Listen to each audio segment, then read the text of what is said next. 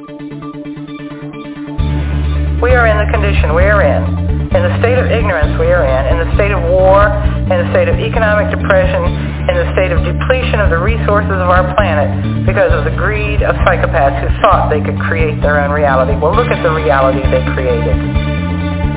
You're listening to SOTT Talk Radio, the world for people who think.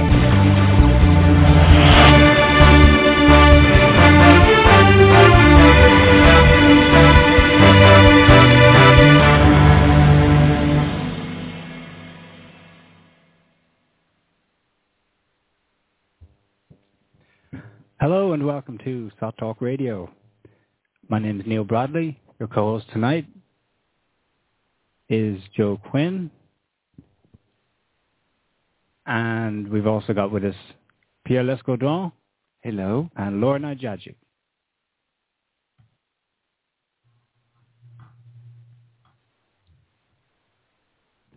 Uh, okay, uh, it's um, coming up on 50 years, hard to believe, half a century since the assassination of JFK. That day marked the day, well, it marked the day that America died. It was a tragic for most Americans, of course, but also for ordinary people the world over. People who choose peace over war, equality over injustice, and happiness over greed. The assassination of John Fitzgerald Kennedy was pivotal in setting the United States on its current path towards doom. So this week on SOTT Talk Radio, we're going to reflect on the life of a man who dreamed of a better world and was making that dream a reality until assassins' bullets killed the American dream that sunny November day in Dallas, Texas. Where were you that day, Laura? Well, I was 11 years old. I was in my sixth grade classroom. Uh, the rest of the class had gone out to recess. I had to stay inside because I'd been sick, and so I was allowed to sit in the classroom alone and watch television. And I was watching television, and the news report came on, and it was very shocking. And I ran outside to my teacher on the playground, and I said to him, uh, "You'll never believe what just came on the news." He said, "The president's been shot. The president's been shot," and he thought I was joking. And I said, I'm not joking. It's, it's real. It's on. It was on the news. I'm watching TV. It's on the news. And he came running inside, and the class came running inside, and everybody in the whole school, you know, came running inside their classrooms from recess, and it was just terrible. It was just really, really terrible. We just sat there in stunned silence the whole rest of the day until we went home on the school bus watching the news and learning that the president had died. It was um it was devastating. It was you know, personally, I mean, everybody was crying. Everybody was crying. Yeah, that, that's what is interesting when you ask people who were alive at the time, where were you when you learned about JFK's death? It's been 50 years ago now, but they all still remember very well this moment. I don't think anybody could forget it. I'm I'm 61 years old now, and and I still grieve for what happened that day. I mean, it it still evokes in me a very strong emotional reaction, and uh, and the more I have learned about John Kennedy, even in the face of the defamers and slanderers and libelers and uh, you know filthy-minded people who have tried to uh, blacken his memory and uh, make him look like he was a psychopath or whatever, you know, the more I've learned about him from actually researching the topic, the more uh, grievous I realized that day actually was. It was it was literally the day when John Kennedy was assassinated and the American people did not rise up in mass and demand an accounting of true accounting. Uh, that was the day that the American conscience was killed. That was the day uh, that, that America died. It reminds me of uh, Walter Cronkite mentioning to one of his colleagues that the schools, the, the children at school were crying so much that they had to cancel class and send the children back to their house. And it makes me wonder how come children who don't know this much about politics, about uh, all what is going on, uh, reacted with such intensity. And uh, maybe on a subtle level, unconscious level, a lot of human beings knew what was going on, knew that it was the, literally the beginning of the end Oh. for them and for the others. Yeah, in in the historical narrative that's grown up around that time, not just the event itself, but JFK's legacy and what his administration achieved and didn't achieve, you it's always nearly always filtered through this sort of texture of oh well it was a very polarizing presidency. He wasn't popular in all quarters and not everybody understood him or liked him and so on and so forth. But it's clear that the vast majority of ordinary people understood him, even if they didn't understand sometimes what he was saying, because it would have been pretty highbrow to a lot of people. I think, Pierre, you're onto something when you say instinctively. They knew he was a good man. And you cannot please everybody. In a world that presents such a duality with a small elite oppressing the majority of the people, either you please the elite or you please the people. And JFK was one of very, very few leaders who genuinely was trying and did actually serve the people. And therefore, he had to threaten the privileges of the elites. Yeah, and it's it's very uh, reminiscent of the assassination of Julius Caesar, and how uh, you know the assassin Brutus claimed he was doing it for freedom, and what it really was, it was the freedom of the oligarchy to continue to oppress the masses and steal their stuff and uh, you know, own everything and let everybody else starve, you know, the 1% versus the 99% or possibly even, I, I don't even think in Rome that it was 1%, it was a percentage of 1%. Um, and I think that what has happened in the U.S. since the assassination of John Kennedy has been very similar to what happened in Rome, uh, though in a, you know, a slightly different, more technological fashion after what happened to Caesar. Uh, we are really approaching um, an imperium if something else doesn't happen. We don't know what's going to happen. And the similarities between those two statesmen are striking. And actually, the magazine Fortune titled in 19 uh, in April, right after the steel crisis, U.S. Steel Company uh, uh, was raising the prices. Kennedy fought against these uh, illegal practices and won, but then he, he became a, a clear enemy of the industries of the businessman, and Fortune titled Kennedy the Ides of April. The Ides of April. Ides of April. Uh-huh. Very interesting. Yeah. So there was a, and there was a, a similar defamation campaign that was instituted against Kennedy uh, following his death that uh, was very reminiscent of the one that was instituted against Julius Caesar, including, you know, very slanderous uh, claims about sexual proclivities and, uh, you know, horsing around and getting it on with every woman, doing the the Don Juan number seven days a week or whatever, and whether or not John Kennedy actually, you know, had affairs uh, I can't really say. It seems that it's possible that he did. There's certainly people who've come forward and said he did. But just recently, his medical records were released uh, from, you know, these among the records that had been sequestered for the last 50 years. And I just read the article about it recently, and apparently, according to his medical records, he was in constant pain for years and years and years, and he was uh, receiving treatments, injections. He had uh, you know, drugs to help him keep going, drugs to help him sleep, drugs to help him control the pain, and we're talking about, you know, major pain. And I can tell you right now, based on his medical records and having been uh, in in that, well, maybe not even that kind of pain, but I having suffered from rheumatoid arthritis since I was nine years old, I know that when you're in pain and you're on the medications that keep you going so that you can function in spite of pain, um, getting romantic is kind of like the last thing you feel like doing either uh, inclinationally or nor do you have the real ability to do no, it. functionally, no. Functionally, yeah. So I mean, there's a huge uh, problem with his medical records vis-a-vis his uh, the claims about his romantic escapades. I mean, this man couldn't have been doing that stuff for crying all night. Yeah, he had he suffered from colitis, prostatitis, and a disorder called Addison's disease. which affects the blood's ability to regulate blood, sugar, and sodium. Uh, he also had osteoporosis of the lower back, causing pain so severe that he was unable to perform simple tasks such as reaching across his desk to pull papers forward or pulling the shoe and sock onto his left foot. That's according to um, historian Robert Dallek, who had access to his medical records. And uh, what he did is all the more impressive when you know the amount of suffering he had to cope with.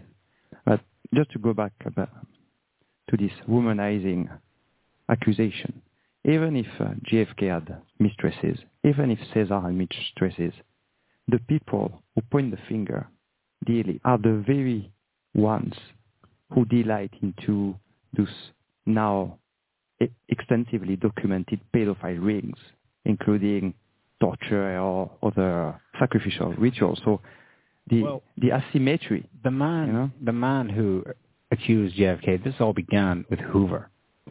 This was a guy who had sex parties with men only invited, so you can deduct from that what exactly he was getting involved And at a time when it was, I think, illegal. If not, it would have been, it would have cost him his job anyway. Well, he was hunting down homosexuals He was- yeah. in his day job and partying with them, you know, at And night. he, he was using rumors of homosexuality against others to blackmail them. yeah. So they, he teamed up with Johnson, the vice president, to get both Kennedy brothers blackmailed. Um, the way they did it was they would go, they would uh, maybe send a message through someone else saying, "It's okay. We know about so and so." For example, there was one time when Hoover personally went to the White House uh, with photos of JFK leaving a house as a senator just before he got elected, leaving the house of, of someone else, of a young woman. And Hoover would say to him, like, it's okay, we're on top of things, you know, it's safe with us. and he did this over and over and over again, especially uh, in this case on the two Kennedys. This is the source of the womanizing claims.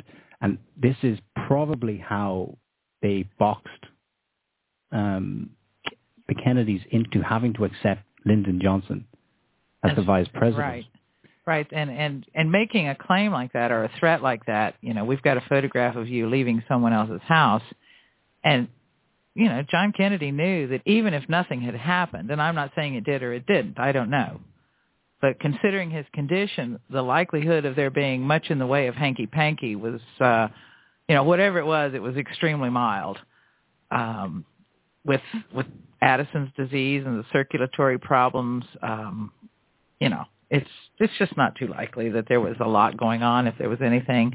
But he knew, you know, he was realistic enough to know that this could be blown up and made into a very big thing. So it could be used. Just the fact that he was leaving, you know, a certain person's house could be used.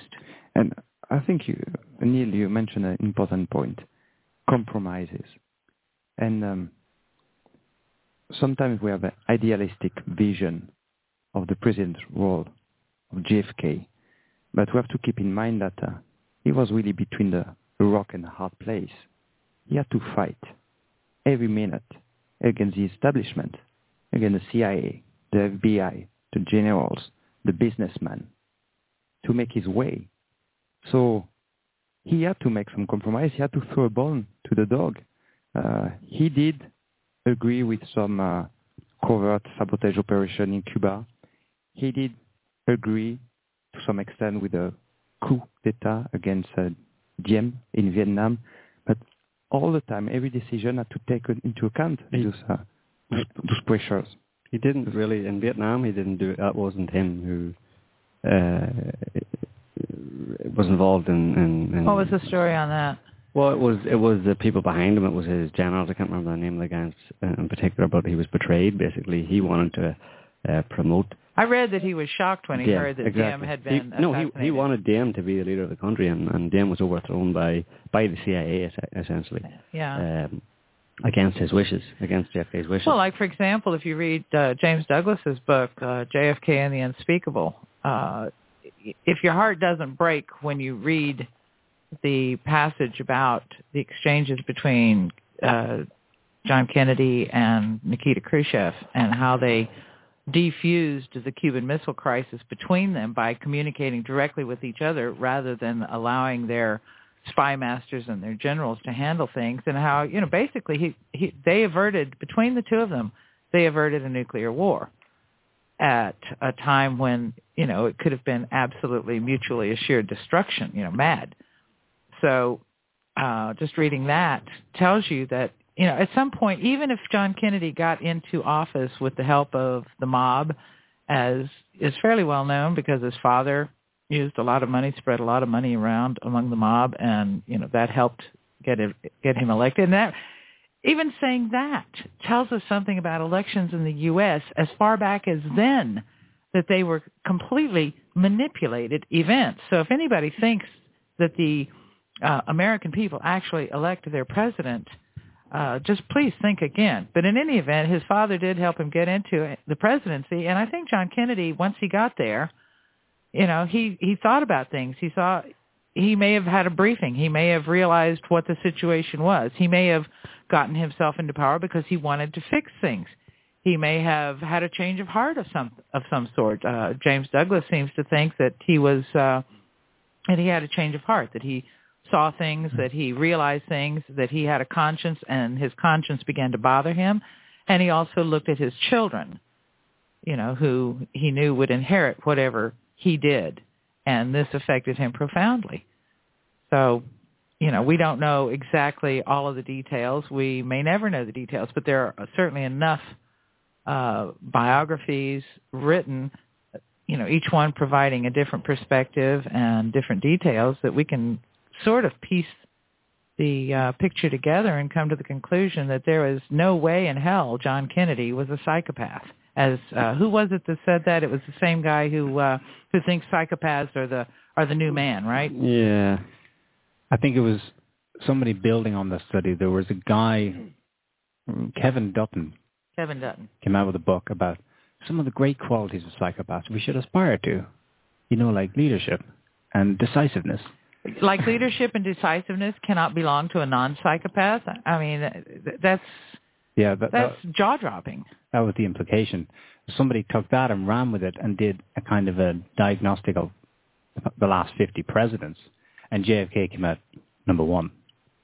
Number one, eh? The best, i.e., the most psychopathic president of the United States has had. Yeah, and of course they were basing their assessment on you know his leadership and dynamic you know decision making qualities and a whole you know, boatload of slurs and smears and BS information provided by that slimeball J. Edgar Hoover. Exactly. Um, if there was, I mean, we're not sure about this, but if there was a psychopath in that administration, Lyndon Baines Johnson, this guy was. That was that man was evil, pure Evil. evil, pure evil, and you know he was complicit. The way he wormed his way into the administration to begin with, the the pressure he put them under constantly, and the thing, some of the things that Robert Kennedy said immediately after, um, directly to he he confronted Lyndon the day after at the White House, and the conversation was overheard by a photographer, and he captured the moment where Lyn- Lyndon puts on a pitiful face, you know, like what are you saying? And Robert apparently had punched a, a pillar to in order to avoid punching Lyndon in the face, and he, he cried out to him, "Why did you have my brother killed?" So Robert knew right away, Yeah. I suspect. Yeah, and there's an article recently where he also his son says that his father believed that the CIA was also very very much involved in the assassination of of his father Bobby Kennedy and obviously John Kennedy. So Yeah. yeah, but LBJ had to be complicit because the first thing he did when he got into office was reverse all of the, you know, Yeah. peace-oriented maneuvers that JFK had made and, you know, began the turning the wheels of the cover-up. And, yeah, uh, but there's a lot. There's a lot of people who, uh, over the years, there's been a lot of uh, people who've written books and published articles, and they've even had what do you call them? Um, uh, what do you call that talk talk show host? Um, Geraldo? Geraldo had a t- had uh, back in the nineties, I think, had three uh, Jim Marrs and two other guys who had written books on it, and one of them had written a book that was basically saying that Johnson did it, and um, the so so that makes me a bit suspicious when the focus is only on you know Johnson. LBJ did it because obviously the idea that uh, U.S. presidents are just kind of essentially ceremonial titular kind of heads holds true and has held true for a long time and the real power structures are behind them. So to focus it all on the president, uh, for me, doesn't tell the whole story and doesn't reveal the whole truth about the nature of of the power structure within the US and who really pushes the buttons or pulls the strings. And you're talking about, I mean, there's the big oil, Texan, Texan oil men and the FBI and Hoover and, and the CIA are all over this behind the scenes type of thing. So certainly Johnson couldn't have done it on his own. Oh, of course not. Um, or could I, I would say that he wasn't even the the the main player. He was he was certainly uh, he went along with it. He was complicit in it. He was happy for it to uh, to happen because uh, he got to be president, obviously. But and he made the- promises that if you do it, this is what I'll do for you. well, yeah, and he realized he had to hold of those promises, which points directly to where the Mhm. the real power Exactly. source is. exactly. Well, you immedi- immediately fro- from the next to Johnson, you have Johnson's attorney, who was attorney for his uh, his whole career as a senator in Texas before we went into the government. Um, there, there, there is sworn testimony that one guy, I think it was Clint Murchison, who basically ran Texas. That was the quote, the Mhm. quote from them. Said he expected from Johnson eight million dollars spread over his two terms as president. That was Clark, Edward Clark, Edward LBJ. Clark, Yeah. that's right. He big, was- big Texas millionaire. He, No, he no, expected. No, he was well. He he was the Johnson's legal counsel for uh, most of Johnson's political Yes, career, and then afterwards he was brought into government, and he was the Johnson made him the ambassador to Australia. But he was part of it as Johnson's legal counsel through those years of the Kennedy assassination and stuff. So he wanted yeah eight million, and yes, he didn't get it because Johnson because kinda Johnson died. fell well, off the, fell he- off the Yeah, he resigned yeah. in his second term. So, but he, ended, he still ended up getting six million. So we know somebody was From- that one person at one remove from Yeah. Johnson was paid six million So, for doing so we part. have a so we have a guy who was complicit in the assassination of an American president who was given the uh, uh, plum job of being an ambassador to Australia as compensation for his for his evil doing, yeah. and, that's kind of how $6 million government dollars. works. Well, he only Yeah, got- he- six million dollars. He only got four, and then whenever um, when Johnson uh, resigned, he went to the. I think it was he went to um, Clint Murchison, Murchison, yeah. Another Uh, millionaire. the one, well, the million, the, the oil barons in Texas who were all involved in the assassination said, "Listen, where's the rest of my money?" And they give him an extra two. Mhm. So they were the kind of money men, and they were the, the the motivators behind it. But I mean, it's all tied up with the whole kind of. It, it's tied up with the FBI and the CIA, and uh, I mean, there's all sorts of different threads throughout this kind of conspiracy. It involves the Mm. the the anti-Cuban groups that the CIA had been running, you know, as possibly part of it or being on the scene. You know, so it, it The mob, Yeah, the mob were in there. Oh, Mossad obviously. probably. Well, yeah. Well, yeah, I think something needs to be said at this point regarding all these different groups and threads. Over the years, a- a- it's lost a lot of people, at least they've lost their interest in, in continuing to research it because there is a lot of plausible evidence any which way you look, and you can't form a cohesive argument for this group, that group, or maybe a combination Because it was of those all of two. them. Yeah. The thing is, all of them overlap. The, the, the boundaries really blur. I mean, where does the mob end and the CIA begin? Yeah, it doesn't. The CIA is a mob. The CIA is a Wh- mafia. what is the has mob? always been. organized crime. Well, Jesus, organized crime. Yeah. That's the state. And Well, the, the mob in America is, is organized crime, you know, in America predominantly, but uh, and the CIA is organized crime around the world. and there is one common dem- denominator between the mob, the CIA, the FBI, the businessmen, Dallas police, Texas police, the Secret Service, because they all have evidence against them. And a lot of those evidence are valid.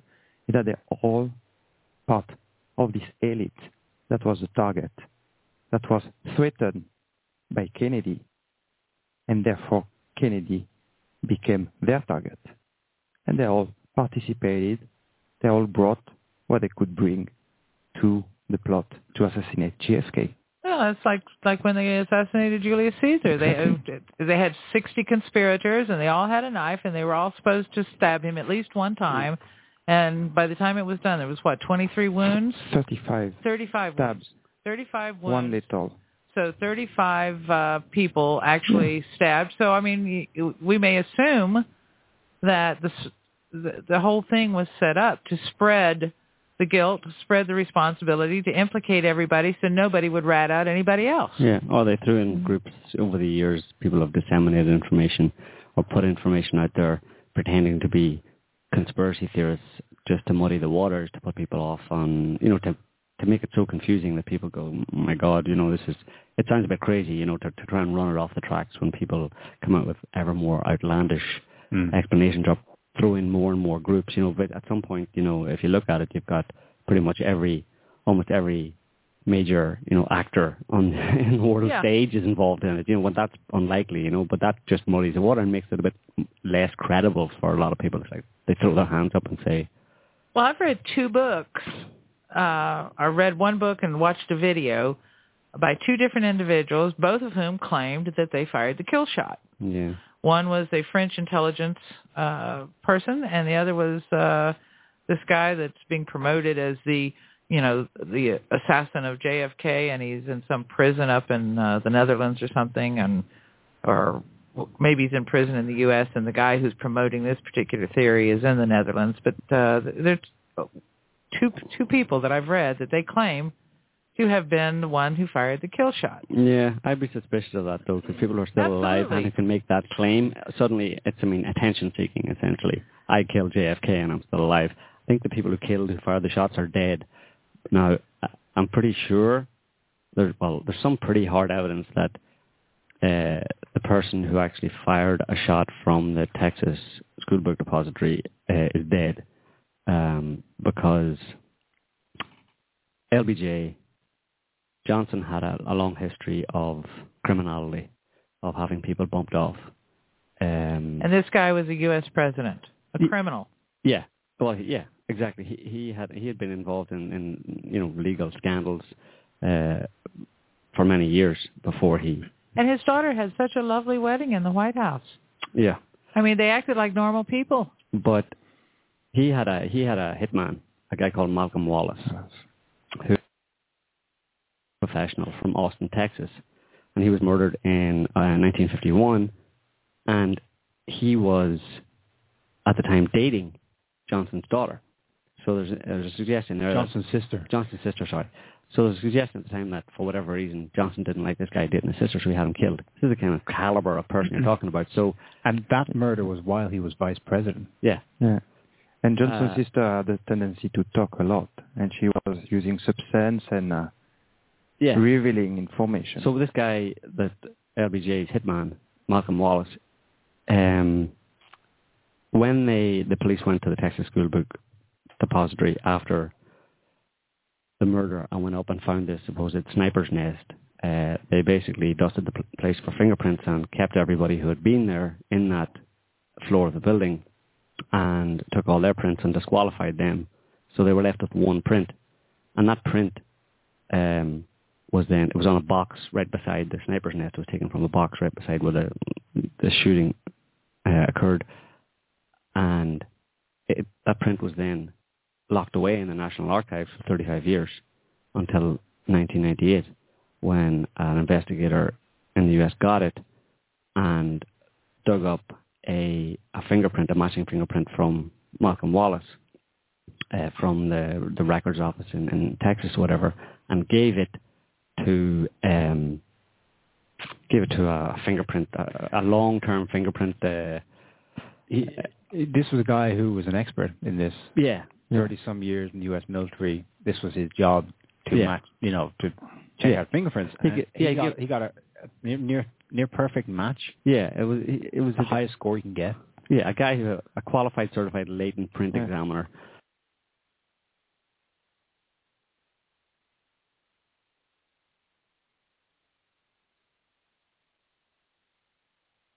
Okay.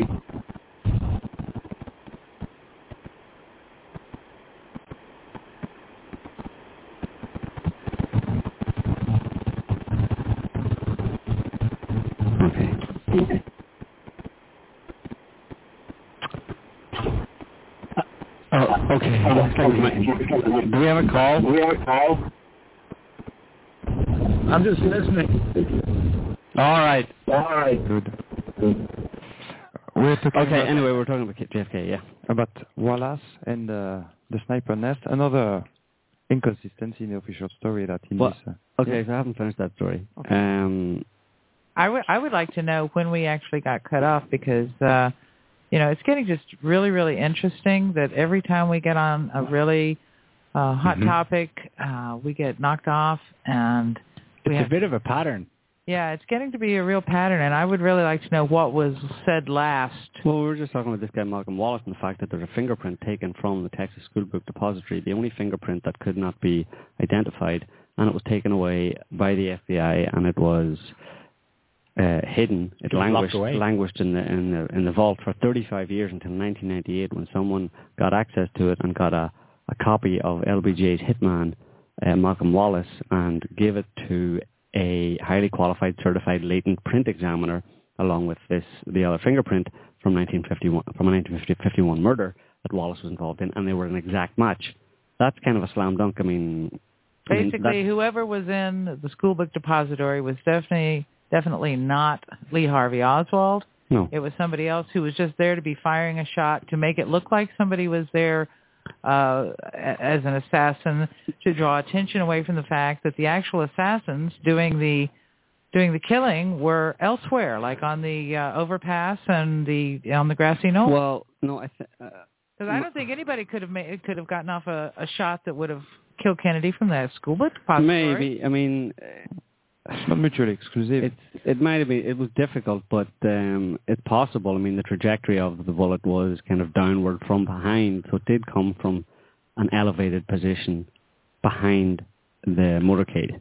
Yeah, but there were other bullets that came. I mean, the, The one front. that took the back of his head off Yeah. came from the front. No, of course, yeah. Yeah. But but the thing being that the you one know, that shot him in the throat. You know? yeah, Well, there are a few things here.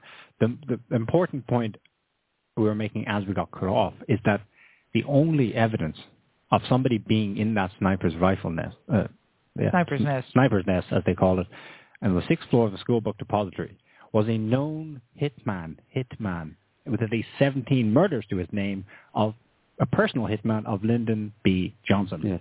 And were- Lyndon there B. Johnson was basically a criminal who was made president of the United States. People, your president was a freaking criminal. And the way they connected uh, this place, the shooting nest, to Lee Harvey Oswald was because of the rifle, this Mannlicher Carcano 6.5. But in the beginning of the story, in Evidence of Regi- Vision, you see the historic documents. The first reports mention a Mauser 765, and the Mannlicher Carcano is only placed later in official narrative. And the only 6.5 bullet found is not found in the body of JFK. It's found on the how do you call that? The, the, the- bed, on the bed? Yeah, where um, They, they found him on the on the In the- stretcher in in the, hospital. in the stretcher. Yeah, Somebody exactly. just walked in there and, And took it out of it. their pocket and dropped it there. Oh, this bullet just fell right out of him. Yeah, so uh, it's it's so full of inconsistencies and really obvious. I mean, just talking about the trajectory, someone fired from behind and hit hit Kennedy in the back and the upper back, and it went through his body. And this magic bullet thing also is a bit dubious because uh, that might be a bit of a red herring, because people have assumed that Connolly was sitting right in front of JFK at the same height, but Connolly was actually sitting more to the left. He was in a jump seat in front of him, which is a smaller seat, and it was pushed to the left, so it was slightly, it was to the front and left of where Kennedy was, and it was also about three inches lower than he was. So based on that configuration, it's possible that it, there was no need for a, for a magic bullet. That the same bullet that went through Kennedy and through his uh, his upper back could have done the damage to Connolly. Yeah, we, we should probably explain a little here for any of the young ones like me who are fairly new to this.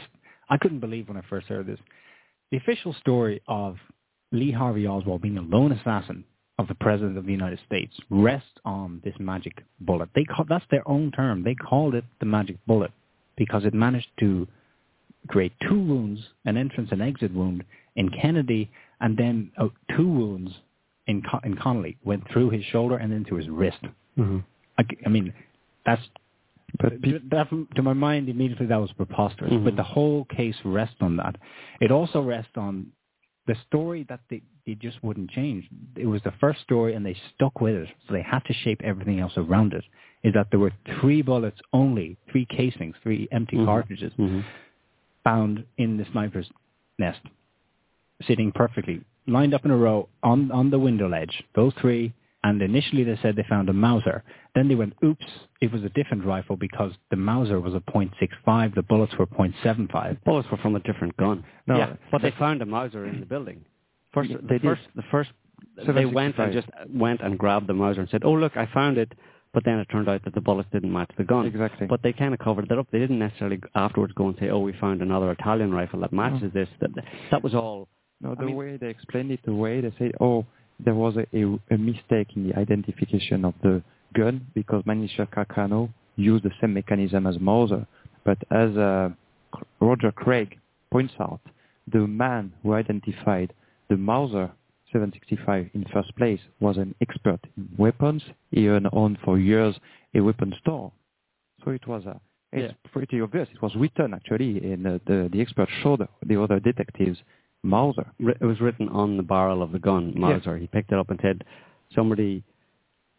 One of the Dallas police chiefs was there. Well, grabbed the Mauser from a, from the box, said, "Oh look, I found the gun, uh, and what does it look like?" And this guy with the Dallas police, who was an expert in firearms, said, "It looks like a Mauser to me." And then the, the police chief he found said, "Yep, you're right. Look, it's written here, Mauser, right on the barrel." So that was, Case I mean, closed. they can't change it afterwards. They it did. was a Mauser. They found a Mauser. That was the gun, and they found three bullets that don't match a Mauser. And the other thing about bullets is is that there was a 45 caliber bullet that could Yeah. not have been fired from either rifle, even if there were two. Certainly not from a Mauser or the Italian one that they that the bullets matched. Um, found on the road to the left of the limousine that hit a manhole or hit the the, the concrete surrounding a manhole, and uh, a, a, a, uh, what do you call it? Secret Service agent was seen uh, by uh, Another um, another well, a member of the Dallas uh, policeman, a Dallas policeman who was there, saw a Secret Service agent pick it up and put it in his pocket and walk away. And that guy who saw him do that uh, a few years later died in a shootout. Uh, the, Mhm. the other thing about this case is that a lot of these people who have information that conflicts, directly contradicts the official story, have all died in rather mysterious circumstances. Like uh, Roger Craig. Indeed. Roger Craig himself. In 75, he, was, he received, he died of a wound in the back inflicted by a rifle. Although he was owning two pistols, the conclusion was suicide Yeah, he shot himself in the back. with a rifle. That's like that other guy, wasn't him? Gary somebody who committed suicide by shooting, shooting himself twice in the head? Gary Webb, yeah. Gary Webb, yeah. And the Colt 45 story, that there's a bit more about it because the witness, the lady, uh, she saw this um, something like look, look like a bit like a, a mole um, excavation, no, under the, the grass near the the sewage uh, um, concrete Manhole cover. manhole cover, and uh, she a detective came over, and the way he rationalized it, he said, "Yeah, there's a piece of the skull of the president that flew under the grass." Mhm. and that made its shape, Yeah, um, th- this clearly made us long shape. they had clearly the the story beforehand that was set was there would be three bullets. Hence, they had placed three ready to be found, three spent cartridges. But uh, this extra, initially they said three hit the president and Connolly, they had to reduce that to two, and this is where the magic bullet came in because at least one of them missed completely, ricocheted off the street and hit a bystander further on. He was up at the underpass where the motorcade passed, James Tague. And because he was hit, they couldn't say, well, there was something else. So that Yeah. discounted one of the bullets. Mhm. And several witnesses reported four shots. Shots, yeah. Shots. and up to five and six. Yeah. So yeah, no matter no matter which way you which angle you're looking at it from, you can come away pretty satisfied there at least was more than one shooter. Yeah. What pisses me off a lot is that even to, to today, and there's a lot of news stories these past few weeks, and there'll be more leading up to the 50th, 50th anniversary next week, uh, that talk about or refer to conspiracy theories. And they think they're being so uh, open-minded by saying, well, you know, was there a conspiracy? Maybe there was, maybe there wasn't, you know, trying to find this kind of middle ground type thing when it's so goddamn obvious that the official story is complete and utter bullshit. And any person, you don't have to be a scientist, you don't have to be a forensic ex- forensic expert to, to see it because all you have to do is look at the, the video footage and you see that Kennedy was clearly shot from the front right. I mean, anybody, I mean, you just you need to have a basic understanding of mechanics. Like if you've ever got hit in the head by a baseball or something like that and your head goes in the direction, direction opposite to the direction that the baseball came in, everybody knows that. So when they see there's there's certain aspects of human mechanics that everybody's familiar with because they have a human body and have experienced that themselves and they know. So when you see someone's head going back and to the left, that means that something hit them on the front right.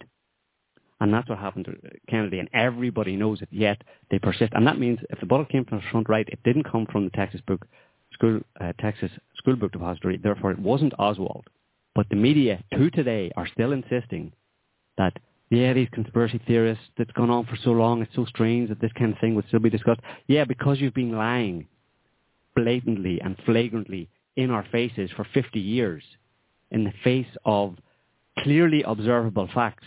And it's ridiculous. I mean, there's no other explanation when you see the media doing that Wasn't other there? than the fact that they're deliberately and consciously lying, unless they're complete and utter retards. I mean, I mean, I- I'm talking here about the ordinary person in the street. Supposedly a newscaster or an anchor or a journalist is more intelligent than the average person in the street. But the average person in the street can tell what happened, i.e. the bullet came from the front, therefore it wasn't Oswald. Yet supposedly journalists and stuff can't bring themselves to simply say that. And you also have uh, Jackie Kennedy. You have to uh, unforgettable pictures of Jackie Kennedy crawling on the back of the limo to get in order pieces to of her pick up- husband's head. Exactly. Yeah. That's basic physics. The shot, one of the shot, this shot that went to the, the head of the president was shot from the front, not from the back. Yeah, and she wanted to get the pieces, put him back together. I mean, that's kind of instinctive. And um, Yeah. So I mean, heartbreaking. Hell Yeah. of a woman. Just uh, talking about this guy Malcolm Wallace, who who was in undoubtedly was up there in the sniper's nest, i.e., not Oswald. LBJ's hitman was up there. Um, he died in a car accident one night in 1971. Uh, there are several other people who have had um, who have had access to information that have also died. Like I was mentioning in mysterious circumstances. One of them is um, uh, a journalist called Dorothy Kilgallen, and she was the only one who was who managed to get a private interview uh, out Jack of, Ruby. with Jack Ruby uh, out of earshot of the police, and she never revealed fully what was said, but she was writing a book. Uh, the book was going to be called Murder One, but uh, she said that, and I'm quoting her here, she said, it appears that Washington knows or suspects something about Lee Harvey Oswald, but it does not want Dallas and the rest of the world to know or suspect. That was in 1964 she wrote that. Lee Harvey Oswald has passed on not only to his shuddery reward, but to the mysterious realm of classified persons whose whole story is known only to a few government agents. Why is Oswald being kept in the shadows, as dim a figure as they can make him, while the defense tries to rescue his alleged killer with the help of information from the FBI? Who was Oswald anyway? So she was writing a book. Uh, she said that she had information that she was had gleaned from uh, her interview with Ruby, with Jack Ruby, and she said she was about to blow the JFK case sky high. Uh, the book, however, was never released because she was found dead in her New York City apartment on November 8, 1965, of an accidental overdose in the early hours of the morning. The cause of death was a potent mix of alcohol and barbiturates, but as so many who died in connection to the assassination, her abrupt passing was suspicious. There are several clues that were f- pretty flagrant. Uh, I, won't, I won't go on about, about her in particular, but she's just one of many who have all uh, died in mysterious circumstances because apparently they had information, readily available information, really, but maybe she, people who were in a position to actually Disseminate it disseminate somehow. it widely, you know, Mm. had a bit of a reputation, or she was a journalist, so she could have maybe she was going to write a book. Um, but this guy, Malcolm Wallace, he was pretty clearly bumped off because there were strange circumstances around his car crash in the night uh, uh, in 1971, and um, so that to me suggests not only are they bumping off people who would expose what actually went on, uh, the truth about the assassination, but the people involved in it as well. Any of the patsies, in the sense of obviously Oswald was the patsy, he was bumped off. Jack Ruby was the same, uh, but also the people who were involved in it, the lower level shooters and stuff. They thought they would get protection, but you know it comes to the point where it's It's well, these guys, yeah, these guys are a bit of a liability. They're can't be 100% sure. Yeah, they're And higher level too. And that's The how- case of de Mohrenschildt is interesting. Yeah. De Mohrenschildt was a CIA asset, nicknamed the Baron, and he was the babysitter in CIA of Oswald. The Moran Shield realized that he had been uh, manipulated too. And uh, a few days before testifying in front of the Select House Committee, he died of a heart attack. supposedly. Actually, on the day, I think he died of a gunshot wound. Of gunshot I, wound. I, I think Yeah. he supposedly swallowed a shotgun on the day he was mouth, to yeah. testify. a rifle in his mouth, which is difficult uh, trick to do. And they investigated, and the ruling was suicide. Suicide, yeah. However, we know it's not suicide, or we strongly suspect it is because he had a special alarm system in his house, and he was being monitored. And those rec- the recordings of his phone conversations, um, not not just phone conversations, there was actual. His house was tapped in a way that any sound emanating could be picked up, and this was leaked at some point. point, and you can hear the very moment. You can hear uh, a door or a sliding French windows open, and the alarm's going. It's set at medium level, so it just goes beep, beep, beep, beep, beep, beep, and then boom. Gunshot. Someone came in. Someone came in and killed him. I read a I read an article the other day uh, where somebody revealed a letter that de Mohrenschildt wrote to his close friend George Bush Senior, That's right. They went to school together. and uh, you know, or, or a relative of his went to school together. There was there was some uh, familial association, and he wrote asking George Bush Senior to call off the dogs from harassing him and surrounding him and so forth. And then I read the copy of the letter that George Bush Senior wrote back to him. Basically, the coldest letter I have ever read in my life. It was it was like, I don't know what you're talking about. I don't think there's anybody you know f- uh, following you or closing in on you or harassing you or you know uh, you know I'm really sorry you've had such a rough time and you know problems with your wife, your daughter died. You know oh tragic, tragic, but uh, you know, nothing's going on. You're not Mhm. being followed. You're not being harassed. You're not being tailed. You're not being pressured in any way. And then boom, he ends up eating a bullet. This Hmm. was 1975, and Bush had just become director of the Central Intelligence Agency. 76. 76. He's Yeah. about to become. Yeah, so, um, If you haven't seen it yet, you must. Evidence of revision. It's incre- incredible archive footage. montage, if you like, with some narration of archival footage. Some of it, you know, is pretty readily available. You, you might recognize it from other documentaries, from But it's all TV put together programs. and It's put together, yeah. It makes the case, and it's about 10 hours of footage, and you'll never forget watching it because you will see the actual news shows that appeared at the time. Uh, you'll see Walter Cronkite announcing that, oh, it, you know, the gun that they first announced that was being used has now been changed. It's really this kind of gun, and uh, you know, all of these various things that uh, happened as it happened. These uh, the, these video clips are amazing, amazing Mhm. historical footage. And uh, this documentary, Evidence of Revision, also shows the pattern. JFK, Robert Fitzgerald Kennedy, and uh, Martin Luther King.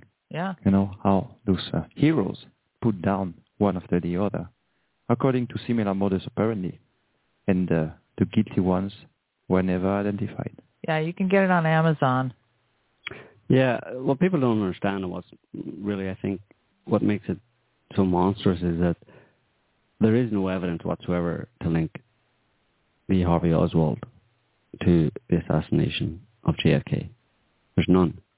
Not only is there no evidence to link him to it in any direct way, there's evidence that other people, as we've just been discussing, that other people were responsible. Yet, look it up on Wikipedia or look it up, you know, wherever, look it up in the media, listen to the media talk about it, and Lee Harvey Oswald did it. And they, they perpetuated this myth with no evidence whatsoever. No one can produce evidence. So it's not based on evidence. It's based on hearsay at this point. It's based on propaganda with nothing to support it. And at the time, it's kind of interesting because at the time, Walter Cronkite read out a statement from the Russians, uh, a Russian attaché in, in Washington, I think his name was Valentin Zorin, and Walter Cronkite read out the statement, that was the official statement from the the Russians about the assassination. And I actually have a, an audio of it here, and I'll just let you listen to it. It's quite short. Radio commentator Valentin Zorin, one of their respected, as far as the Soviet goes, mouthpieces of the Kremlin, is trying to counter charges on Moscow radio that President Kennedy was a victim of a leftist fanatic. He has said, those who know how the security of President Kennedy is organized know that it is not possible for a fanatic to commit such an assassination. A political crime, thoroughly prepared and planned, has taken place, Valentin Zorin says. And this terribly inflammatory statement by one of the kingpins of Soviet propaganda in Moscow, he went on to say, quote, it is not accidental that it took place in the southern states, which are well known as a stronghold of racist and other fascist scum. It is precisely here that Goldwater, referring of course to Arizona Senator Barry Goldwater, who is one of the contenders for the presidency, gets his support. We repeat, in case anybody could mistake the import of these words, that this is Soviet propaganda broadcast by Moscow radio commentator Valentin Zorin. Zorin went on to charge that the president's slaying was inspired by forces opposed to President Kennedy's policy of improving relations with the Soviet Union. This is Governor.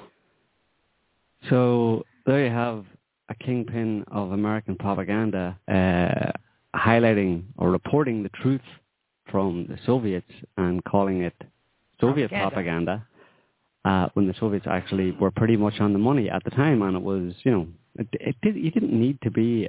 They were okay. They were a superpower, but really, I think most countries in the world, of, in terms of that at the political level, most people there knew what was happening. I mean, anybody who'd kept their finger on the pulse and saw what was going on in America would have automatically seen what the truth was. Yet, you had people like Walter Cronkite, a kingpin of propaganda, um, much loved, unfortunately.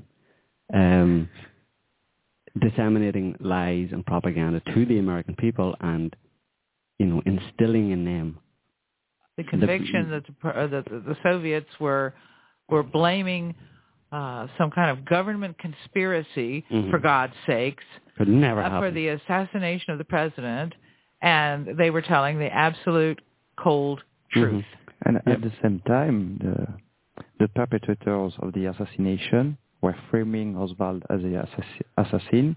His motive was the, this communist cause that they had totally fabricated.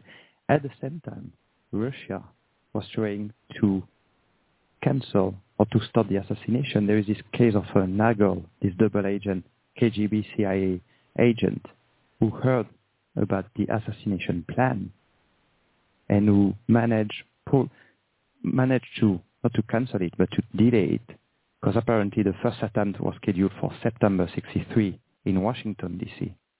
And uh, actually, he managed to get it delayed, and uh, you have Oswald, who was planning to go to Washington, D.C., who canceled his trip because the plan was canceled, uh, the, the, assassination plan, and who finally moved to Dallas for the, the fatal day, 22nd of November. Mm-hmm. So the Russians had absolutely no interest in pulling down uh, Kennedy and yet they went to extraordinary efforts to to sheep dip Oswald as this leftist. I mean, they had to try and get whatever possible uh, leftist credentials out of Oswald as they could. So, well, this is where it gets a bit weird. Three years before Oswald defects from the U, well, he, he quits the U.S. Marine Corps. He gets a dishonorable discharge, and he goes to Russia, which in those days was not exactly common and not easy. He's allowed in, yeah. so he must have had help to get in. He works. He gets married there. His children. he re- he renounces his U.S. citizenship. I think early in early 1963, on the summer, just a few months before Mhm. he returns to the U.S. And gets in with no problem after No defecting. problem. Get passport and money. But uh, worse than that, he had made public the fact that he had been a radar operator Mhm. Mhm. for the U.S. Army Yeah. and that he disclosed all the information. Really, but he had a a higher than top secret clearance in the U.S. Army and reve- revealed in particular the U2 um, data. Mhm. And despite this major treason, when he came back to the U.S., he didn't go to jail. No. He was given a passport. He was given money. Mhm. He was listed on the FBI pay list, 200 euro a month, and he was babysitted by the CIA. Mhm. Yeah. He was a CIA asset. And it didn't end there. CIA patsy. It didn't end there. They went to even they had him hand out flyers on behalf of the Fair Fair Play for Cuba committee, which is a kind of a grass well, ostensibly a grassroots uh, anti-war pro not anti-pro. I mean, they just basically were against the defamation, the attacks that were coming out against Cuba because they'd have a successful revolution. So he gets himself, you know, attached onto this group. He's publicly, you know, making a show of handing out flyers on behalf of this group in the middle of New Orleans, which from the movie JFK we see he was doing it in the street corner, surrounded by the officers To of attract the CIA, attention. the NSA, to attract to be seen. Look at me, I'm a lefty. Mhm. At the same time, he's a member of the Civil Air Patrol. At the same time, he's hanging out with the Cuban group set up by the CIA for landing further Bay of Pigs type invasions in Cuba. And supposedly also, don't forget this, according to Judyth Vary Baker, he was involved in some kind of cancer project to find some way to uh, uh, inoculate uh, Fidel Castro with a cancer. Mhm. Although no, it wasn't anti-Castro; it was pro-Castro. The Fair Play for Cuba Yeah. thing. Uh, yes, sorry. Yeah. Yeah.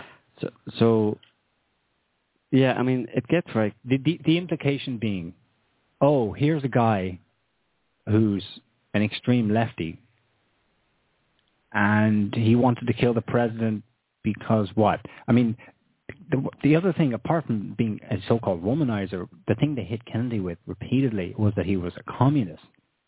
hmm So how does it fly that another communist kills him? Yeah.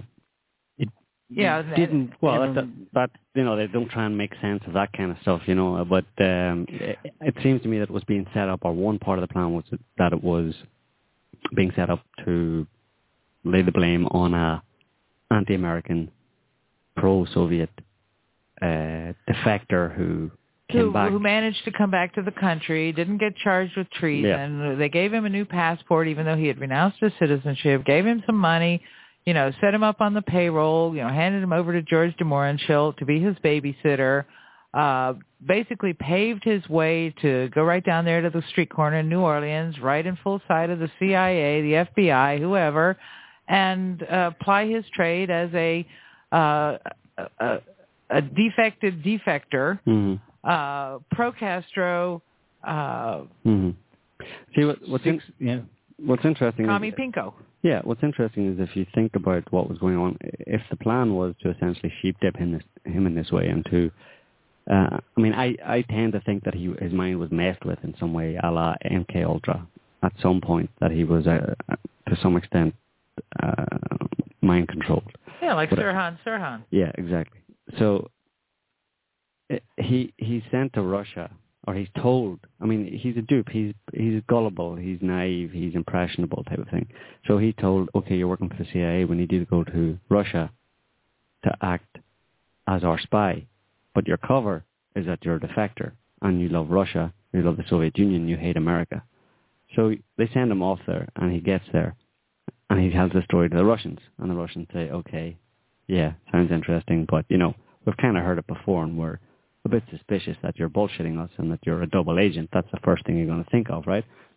Then they think, okay, well, maybe we think that, but let's play along with his game because we might get some information from him. We'll keep an eye on him. We won't let him do anything uh, that may damage us or get access to any sensitive information, and we'll just see what see what happens. And hey, we, you never know, we may turn him, right? So they start playing this game, and it's a mind game. And a few steps down the line, it gets so complicated that nobody knows what this guy is doing or not doing or whose side he is on or whatever. But the thing that that blows that whole thing open in a sense or goes way beyond that is, and I think this is what the Russians didn't understand necessarily at the time when they had Oswald, was that they were thinking that if anything, Oswald was a spy for the Americans, Mm. pretending to be a spy for the Russians. What they didn't conceive of at, at the time was that Oswald was being sent to Russia to be set up by the Americans to kill the American president.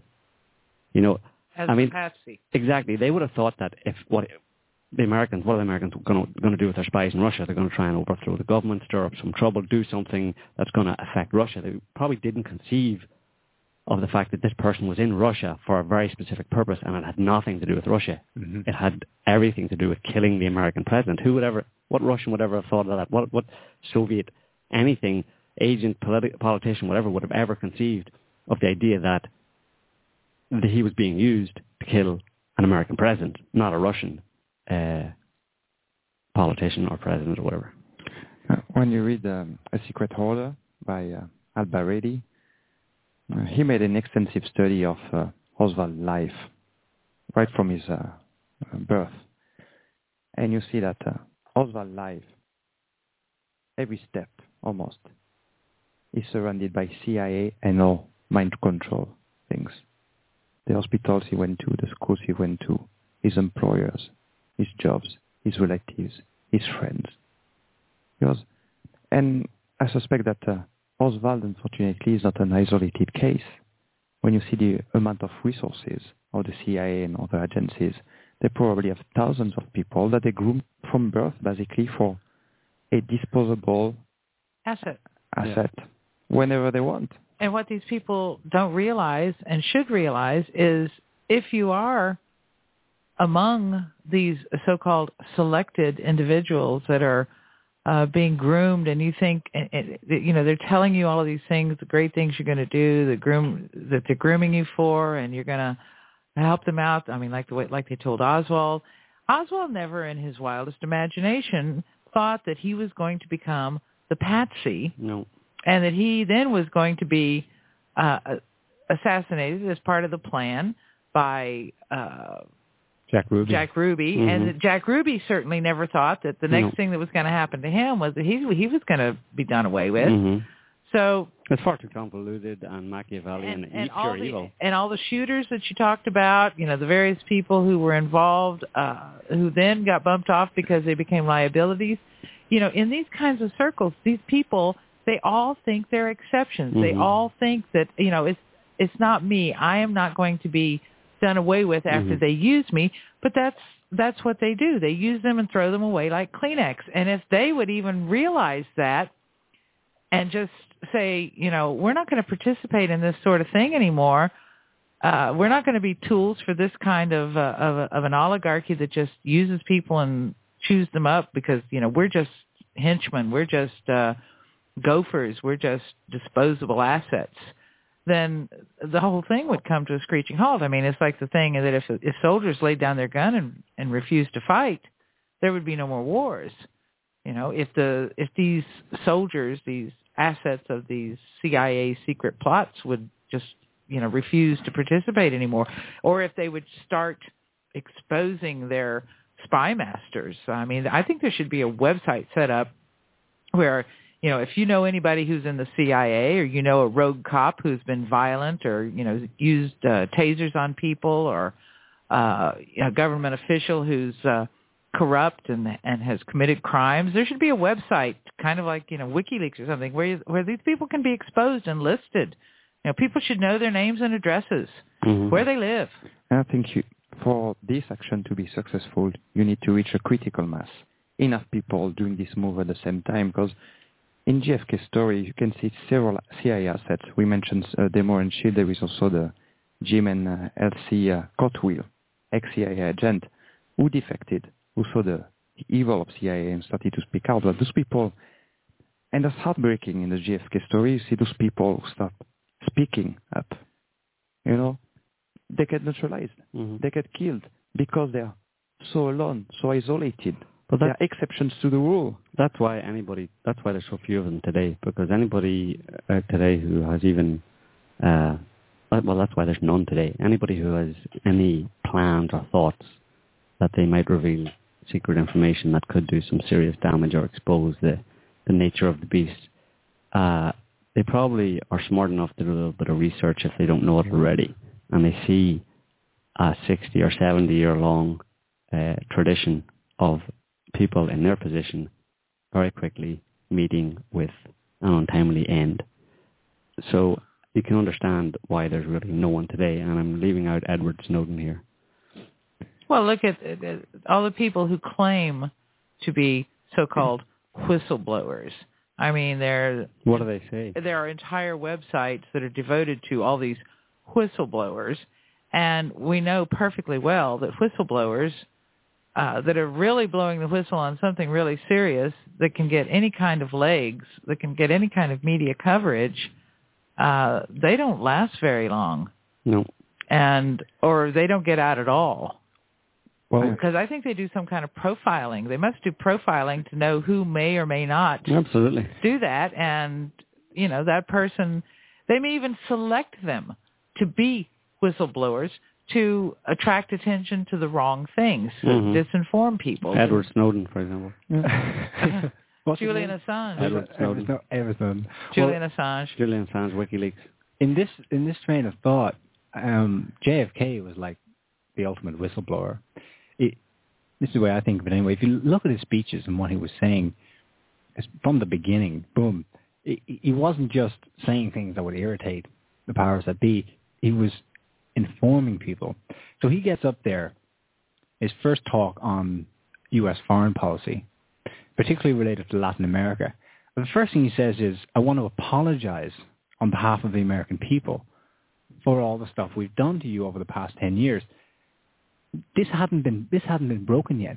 The American people had no idea of What all the subterfuge and pe- people being overthrown, democracy being subverted across Latin America to that point. So JFK, in saying he, in, he was doing several things at once by getting up there and apologizing. He was indicating, heralding a new foreign policy, apologizing, of course, and he was informing people, and at the same time he was sticking it to the CIA and everyone else. Well, Mhm. things are going to change here. Mhm. he, he was more than a whistleblower because in addition to these uh, great speeches, he was uh, following those speeches with uh, acts, with Yeah. decision, with groundbreaking decisions. Let's just listen to one on here. We need a permanent unemployment insurance program so that there are those who want to work, those who want to work and can't find a job will not be shifted and living on a marginal income without hope for themselves. These are things which other countries in Western Europe did 30 or 40 years ago. Great Britain, and we regard ourselves as a progressive society, had these provisions at the time of the First World War. And yet this is suggested as a most radical proposal. We have to, in the next eight years, build as many school buildings as we built in our entire history. And yet, we have found it extremely difficult to secure support for this vital program. We cannot leave the 17 million people who have retired and who may become ill. If they have no money, under the legislation now on the books, they have a chance to receive some as indigents. But that is not the way we believe it should be done. And if their son happens to have some money in the bank, they do not qualify. And he goes and pays out, and it may break him at a time when he has responsibilities to his children. Why it is so difficult to secure passage of a minimum wage, paying somebody in interstate commerce a dollar or a dollar ten or fifteen cents, I do not understand. But it is regarded in some circles as highly radical and highly inflationary.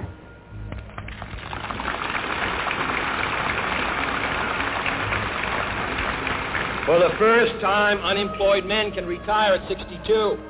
For the first time. And I do not regard this as a particularly radical proposal. Dependent children can receive aid for the first time in our history without the wage earner deserting his family.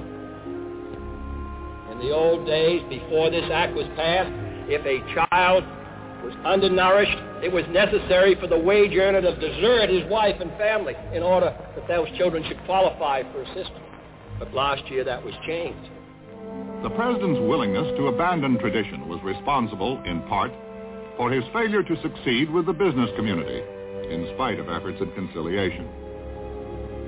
I don't remember the figures exactly, but the president was not uh, uh, extremely popular in Texas, nor was he in the country. I am delighted to have a chance to say a few words about this administration's policy, which has been the subject of a good deal of discussion, acrimony, and controversy on wages and prices and profits. Now, I know there are some people who say that this isn't any business of the President of the United States, and uh, that uh, what, uh, and who believe that the President of the United States should be the honorary chairman of a great fraternal organization and confine himself to ceremonial functions. But that isn't what the Constitution says. And I did not run for President of the United States to fulfill that uh, office in that way. Harry Truman once said there are 14 or 15 million Americans who have the resources to have representatives in Washington to protect their interests. And that the interests of the great mass of the other people, 150 or 60 million, is the responsibility of the President of the United States. And I propose to fulfill it.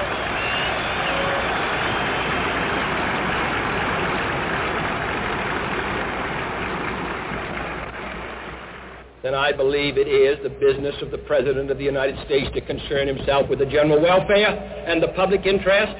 And if the people feel that it is not, then they should secure the services of a new President of the United States.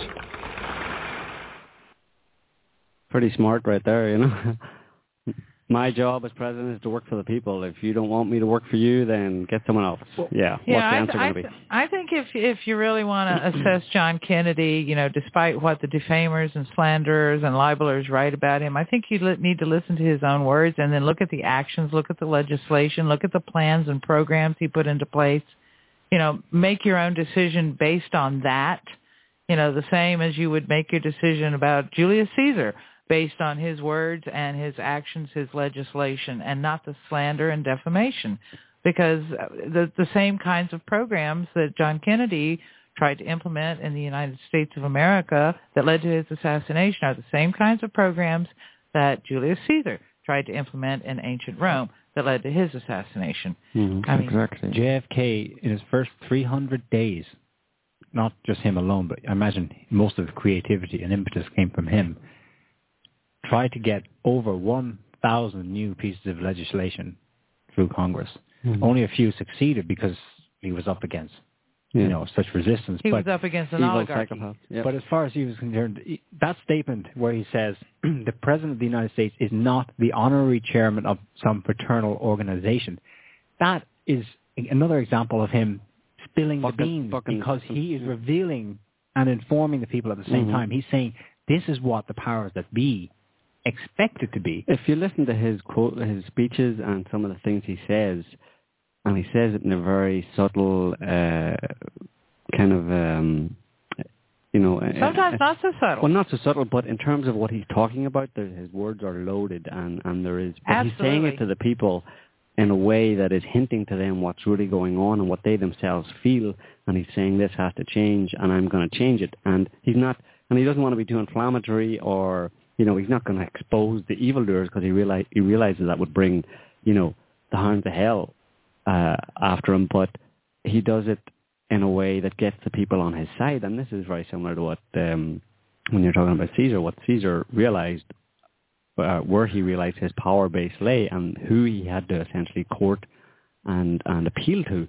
Forget about all the cronies and the and the oligarchs and the psychos in power.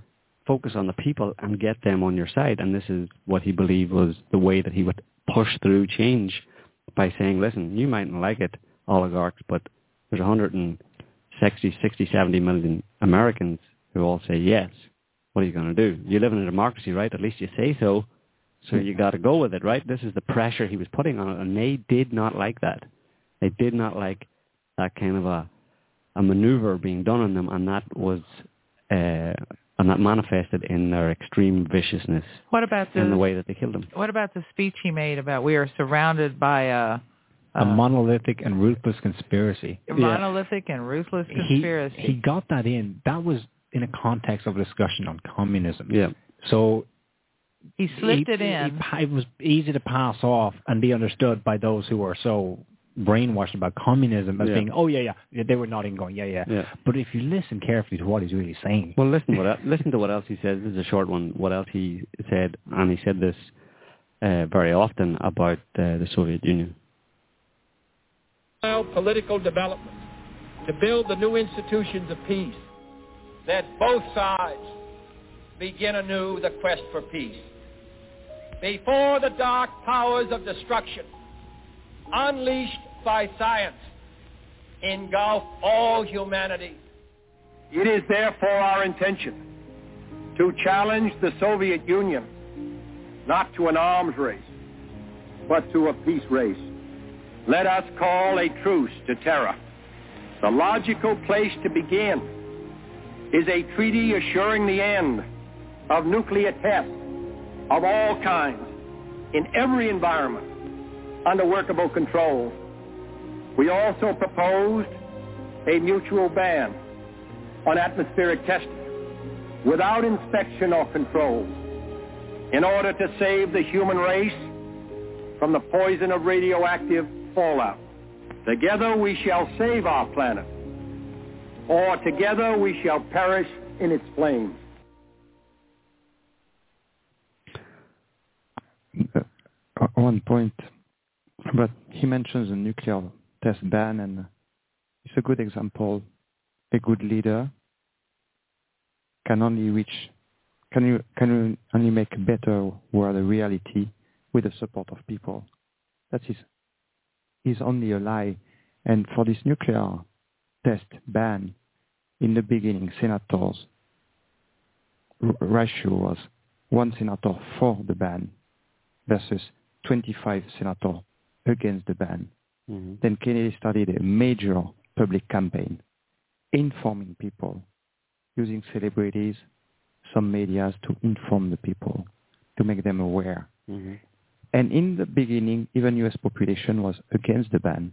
But after this pub- communication campaign, there was a major shift in the public opinion. And the elected ones, the senators, followed the public opinion because it was difficult to go against such a, such a popular tide. And in the end, U.S. voted for the nuclear test ban. but it took you know a lot of effort on his part it took a lot of you know lobbying on his part to get the backing to promote the test ban and that is probably one of the bene- most beneficial things that could have been done because our planet has been literally poisoned with radioactive fallout i mean you could you could say that all the all the blame that gets put on smoking for sm- uh for cancer for lung cancer is probably due primarily to the radioactive fallout in the atmosphere from the endless nuclear tests that have been going on since 2051 nuclear test since 1945, 2051. that's poisoning our planet and he was trying to stop the poisoning of our planet and trying to stop the terrorism. And getting and like you just said the people in the beginning because they'd been propagandized were against the test ban and then with information and with uh you know Common media sense. support common sense he managed to turn the tide which then turned the opinion of the uh of of the congress people and by the same token in our present time there are all of these pe- all of these people in Congress and in the presidency, and at, at this point, I don't even know if they care about what the people think because the people are really against a lot of things that Congress is doing, but they don't seem to care anymore. No. They, they, they've learned that they don't have to care, that they can do Mhm. what they damn well please, and unless people start really in mass waking up and acting, you know, together as one to put pressure on their Congress people, uh, and I- you know, I, I'm saying this, but at the same time, I know that, you know, the Congress people know also that they don't get elected by the people; they get elected by who counts the votes. So they're not even worried about whether their constituents are satisfied with their uh, services or not. hmm So something has to be done about that. You, you know, the problem has compounded itself in the days since Kennedy was elected. So we're basically facing a, an almost an almost insurmountable difficulty, and it's going to take a, a whole lot of waking up and acting together in concert. It's going to take demonstrations. It's probably going to take some blood because you know people look look at the anonymous uh, group and the Occupy movement and how that got shut down and taken over very quickly. Um, these are people that you know really were seeing what was going on and it was building and growing, and then they turned it into a violent affray and banned it and you know broke it up. But that's the kind of thing that they were afraid of. That's the kind of thing they are afraid of, that people will actually do that and it'll actually grow and it'll get bigger and then they won't be able to break it up. That's what the, that's what needs to happen. One of the most one of the main differences between Caesar and JFK, I think, that after Caesar's death, there was this mass um, anger within the population. But after JFK's death, there was sadness, a lot of sadness, but I didn't see this legitimate anger, as if people had been des- desensitized from this uh, essential emotion. Well, what Caesar had, that JFK didn't have. Caesar was a general.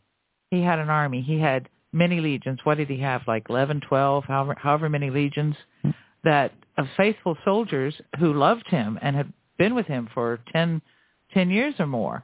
And when he was assassinated, all of those soldiers were near Rome, in Rome, around Rome, and they were basically they they followed Augustus, who was Octavian at the time, and you know Well, the big difference between C- Julius and Caesar, it wa- I don't think it was so much that uh, people had been desensitized to anger. It was that uh, with Caesar, a lot of people knew who the culprits were.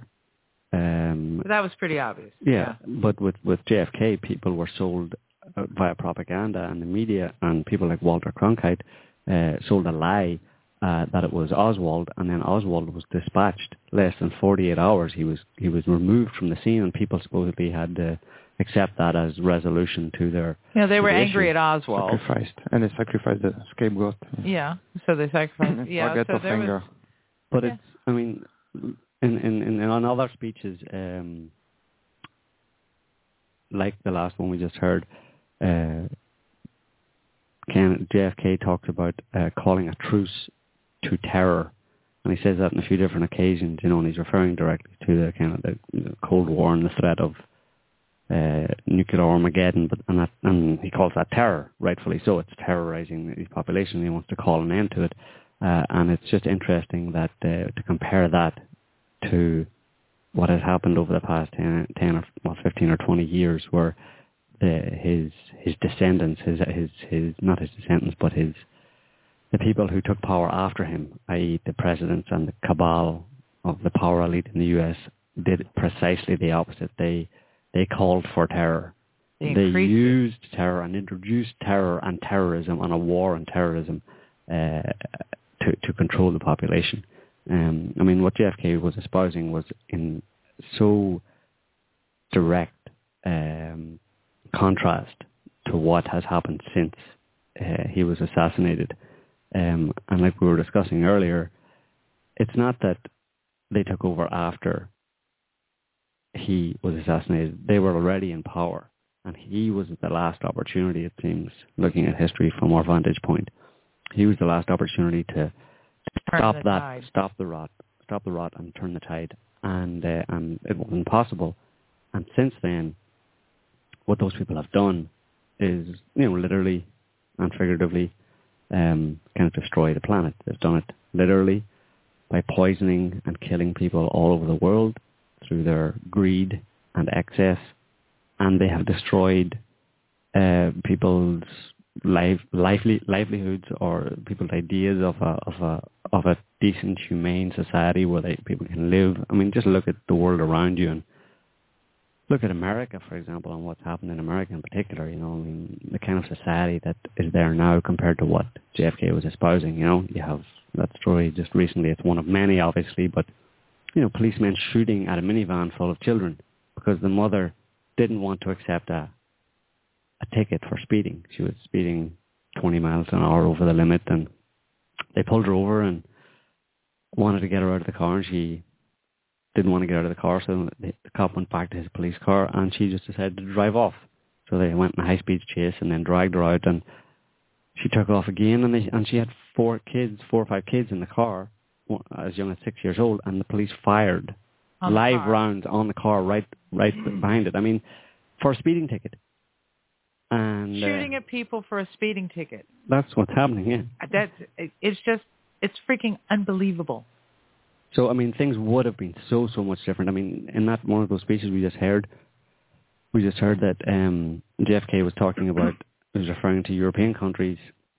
He mentioned England and, and European countries in terms of social welfare that they've had it since 1914. He was what he was planning to do was to essentially give probably Social free healthcare, insurance. free free healthcare, free education, uh, you know, unemployment, you know, benefits for sick people and ill people and people who couldn't work, and just create as best he could uh, a humane, decent, egalitarian society and spread it down from the top and enforce it, even against people who didn't want to do it because they had been ponerized or twisted or the, the twisted elements in society. They were going to have to accept a decent, humane society, and America could have been. In imagine what would have happened in, in those what is 50 years to today if that had have been allowed to happen. The problem though is he he would have had eight years at most. Well, And how do you ensure? he would have had eight years, and then Robert would have had eight years. Yeah, maybe 16 16 years. would have done a lot. 16 years could have done Yeah. it. Yeah, I mean that would have been hard to overturn if they had Yeah. 16 years to im- im- impose a certain. Uh, And but unfortunately, like was often said and often referred to in, in the case of, of Caesar, in hindsight, for him or Bobby to actually have done that, they would unfortunately have had to eliminate in some way the people around them that had become entrenched in positions of power. There Well- would have had to have been a culling. How Well- else were you going? Because those people were going to. Ki- I mean, if he became aware that they were going to kill him, what was he going to do about it? Hmm. The the way he was playing it was he was he was firing them. Yeah, but that's And that's, what got him killed. and that's that's morally. But but that wasn't enough. But that's what got him killed. He fired Alan Dulles as director of the CIA, and he fired uh, the number two. Gen- General, Cabell. General Cabell, who was deputy CIA director, and General Cabell was the brother of the mayor of Dallas, Al who was there the day that JFK was killed. So I mean, there was a conspiracy against him by all these people who were in positions of power And he because was he their pissed them off. away. He was taking their positions away because they weren't fulfilling their duties to the people responsibly. and he said, "Okay, you're you don't have the job anymore." And for that, that wasn't enough because they killed him for doing that. I wonder if, I mean, he there he's supposedly he's supposed to have said, you know, yeah, whatever. If they kill me, they kill me. No, you know, to have had it in the back of his mind that his time was short. But I do wonder if if even he, if I'm looking back at it now, it's very risky he couldn't thing have to shoot a guy. psychopathy. He couldn't have understood psychopathy. Maybe not, But but He- I suspect his brother did. He said something about Lyndon Johnson that Well, yeah, he figured it out pretty quick when that happened. He realized how fr- how completely sick and how completely desperate and how completely evil these people were when they killed his brother But this the here- way they did. Here's what Bobby said about LBJ. This was before.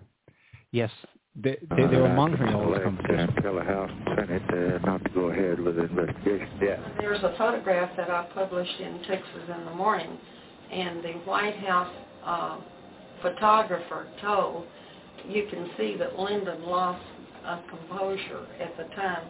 Uh, Bobby hits a post, and he has something in his hand, and Lyndon is real shocked. And the uh, photographer said that Kennedy, uh, Robert Kennedy said to him, "Why did you have my brother killed?" Our president was a, is a gentleman and a human being. This man is not. Yeah. He's mean, bitter, a vicious animal in many ways. I think he's got this other side of him in his relationship with human beings, which makes it very difficult unless you want to kiss his behind all the time. He's able to eat people up. I understand that, you know, he sends all kinds of reports over to you to, about me and about the Department of Justice. Not any that I've seen. What are you talking about? Well, I just understand that. That uh, he's about me planning and plotting things. But he hadn't, he hadn't sent me any report on you or on the department. Anytime.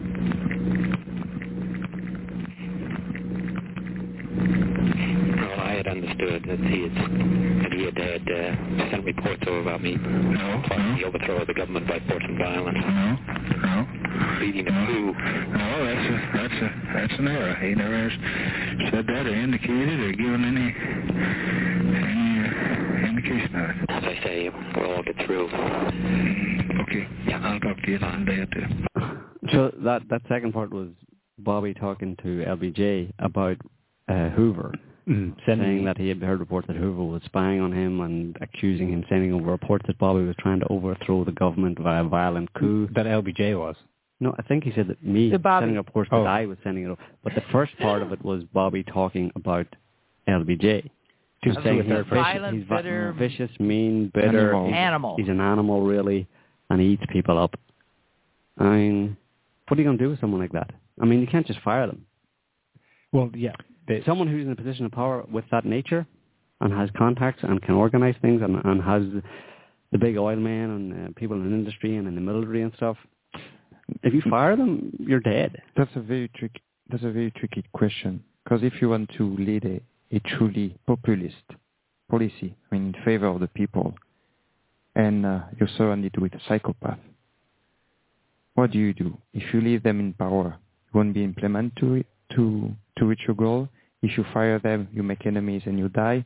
So how do you deal with and, a and and you can't bump psychopathic them off the same way they the same way they would do you because then that reduces you to their level. But, Exactly. But I mean, it's like what Caesar did. Caesar had this policy of forgiveness, clemency.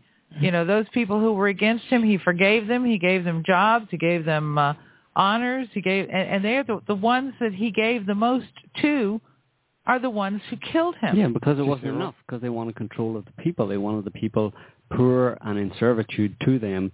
And if a leader comes along and says, "I'm going to raise the people up," well, then you immediately in, uh, provoke the ire of these people who have been abusing and exploiting the people. So it comes down to the question, you know, what do you do? What do you do? I mean, look at poor Chavez. I mean, he couldn't, you know, anything he did that blocked the activity of the psychopaths that were trying to destroy his people's revolution, he was blamed for being A uh, demagogue. a demagogue, blamed for being uh, Anti-democratic. anti-democratic, whatever. And there was a whole a whole bunch of slander because it's it's like it was damned if he did and damned if he didn't. If he didn't take care of them, they would kill him, which they probably did. Fast growing cancer. And if he did nothing about them, The, the analogy is wolves in sheep's clothing.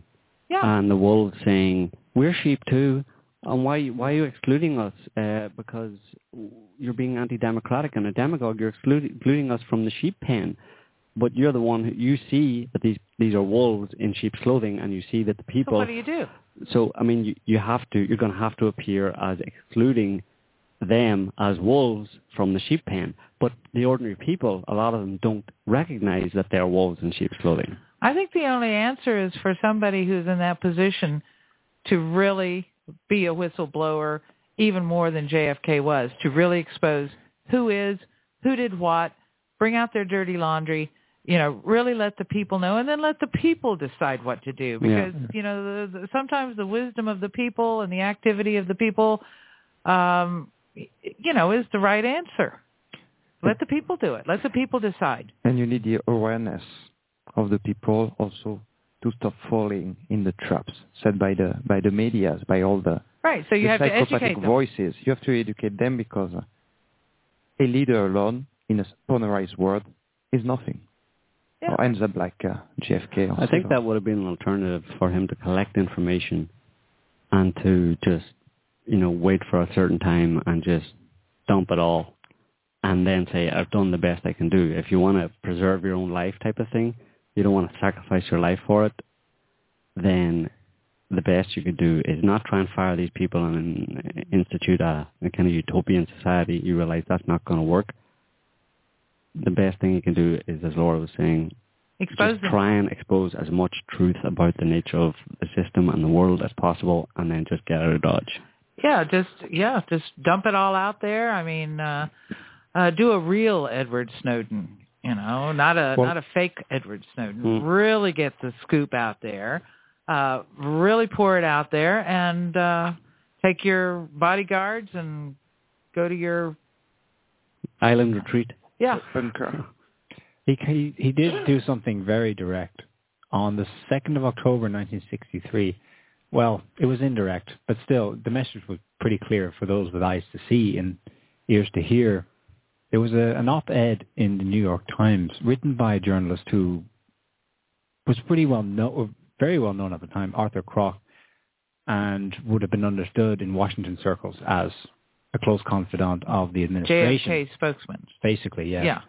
And he wrote an article, and uh, it was titled "The Intra-Administration War in Vietnam." Here's a couple of snippets. Um, so he's speaking. This is basically JFK speaking through Arthur Krock. The CIA's growth was likened to a mal- malignancy, which the very high official, which was really JFK, was not sure even the White House could control any longer. If the United States ever experiences an attempt at a coup to overthrow the government, it will come from the CIA and not the Pentagon. The agency represents a tremendous power and total unaccountability to anyone. Representatives of other executive branches have expanded their war against the CIA from the inner government councils to the American people via the press. Exactly what this article was doing.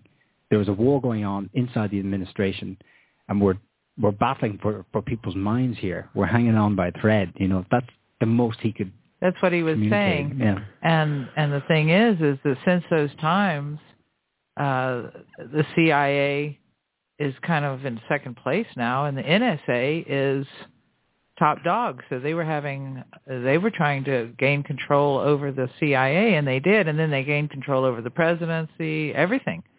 If you look at JFK mandate, by far, I think his first enemy was the CIA. When you see the Cuban Missile Crisis, the of the, the Pig, uh, Vietnam, or Laos, in Congo, um, all the time, in front of him, I mean, hidden, there are CIA agents working to set him up, to put him in a trap, to put him in a bad light, to make his plan fail, to make unfeasible, all along, all the time. Yeah. In the 1950s, the CIA had Operation Mockingbird, in which thousands, thousands apparently, of U.S. journalists, broadcasters, anchors, anyone working in media was either witting or wit or knowingly, unwittingly or knowingly, an asset of the CIA. They were basically reading out what the CIA wanted the nation to hear. This was established. This is it, the system into which JFK arrived. Mm.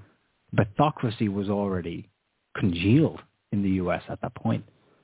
Yeah, and all the polls today, uh, and polls are usually distorted and distorted and in favor of the the establishment, but all the polls can't even because there's such a an overwhelming number of people who realize what happened just based on the, the simple evidence, realize that there was a conspiracy to kill JFK.